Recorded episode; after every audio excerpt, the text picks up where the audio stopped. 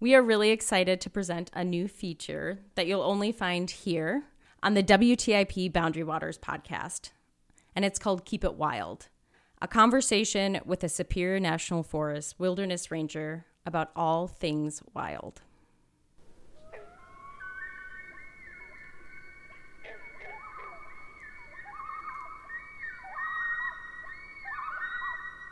My name is Megan McClanahan. I work for the U.S. Forest Service as the Wilderness Operations Lead out of the Gunflint Ranger Station in Grand Marais.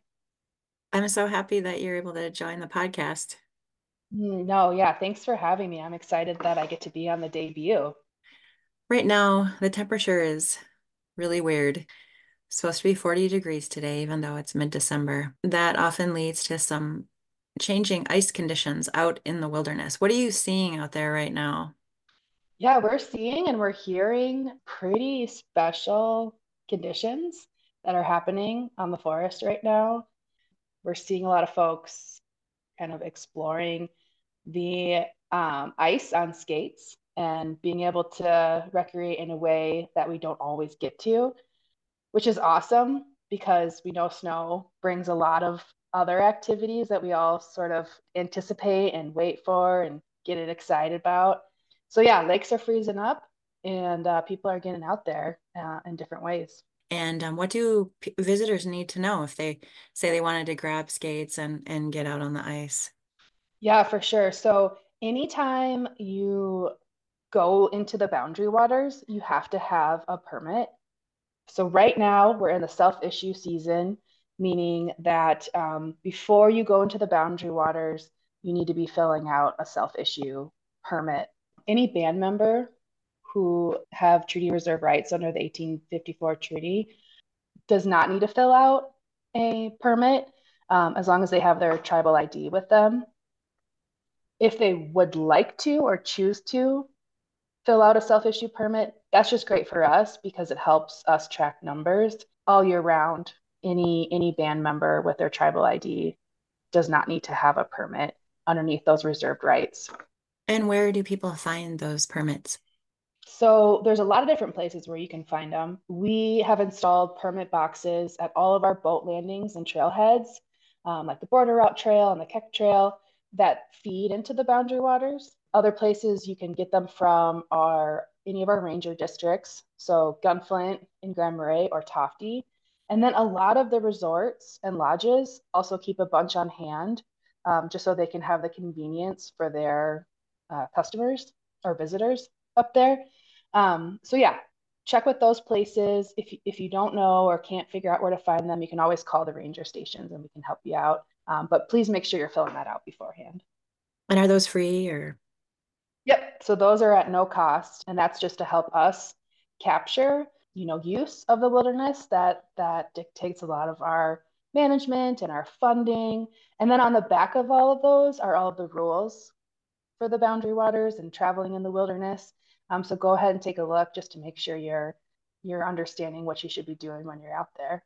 So you mentioned skates. You know are there things that really are not allowed out on the ice this time of year in the wilderness?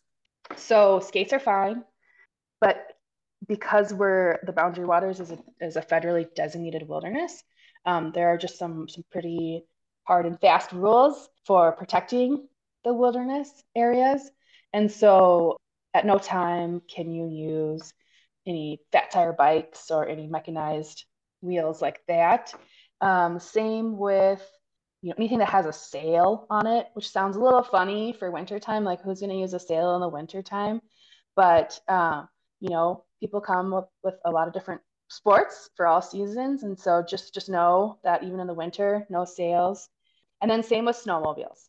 The only place that you can have snowmobiles is in the corridor of Saganaga Lake.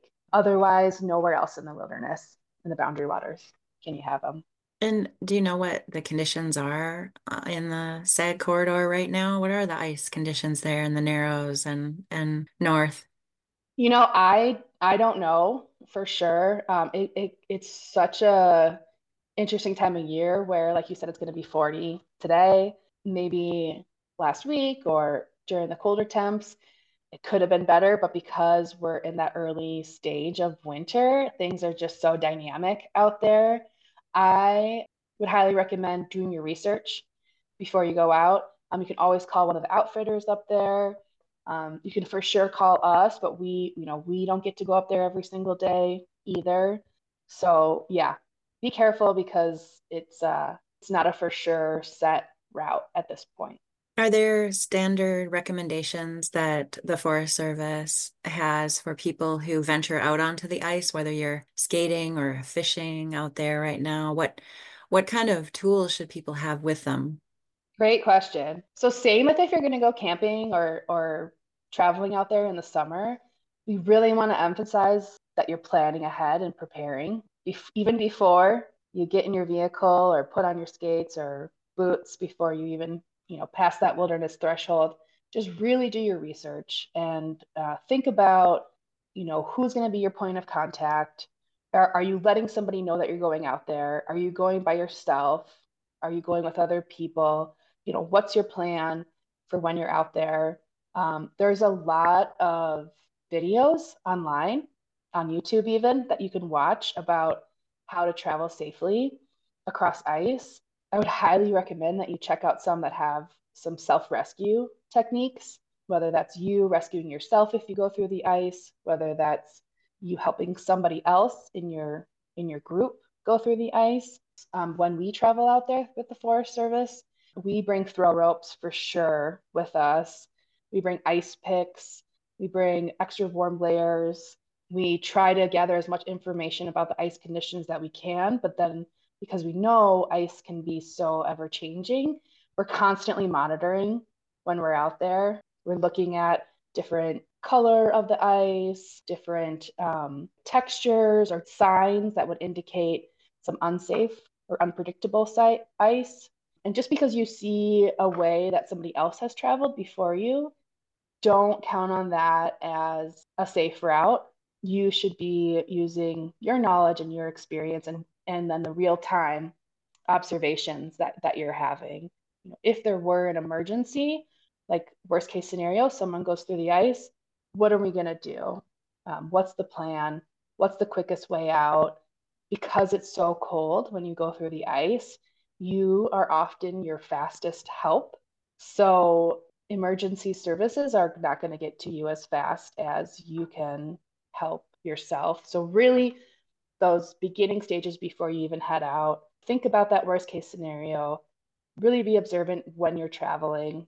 And then with that, and you can have a bunch of fun and really get to take advantage of these super cool times that we're having right now, like being able to ice skate on lakes and get to these cool places.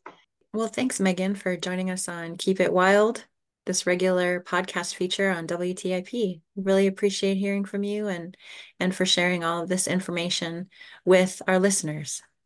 Well, thanks, Stacy. I'm super excited. And if you if anyone has any questions, feel free to give me a call. You can I'm at the Gunflint Ranger Station, so you can call the front desk and they can connect you with me. And I hope I get to see you out there too. It's a great time of year and super fun time for us too.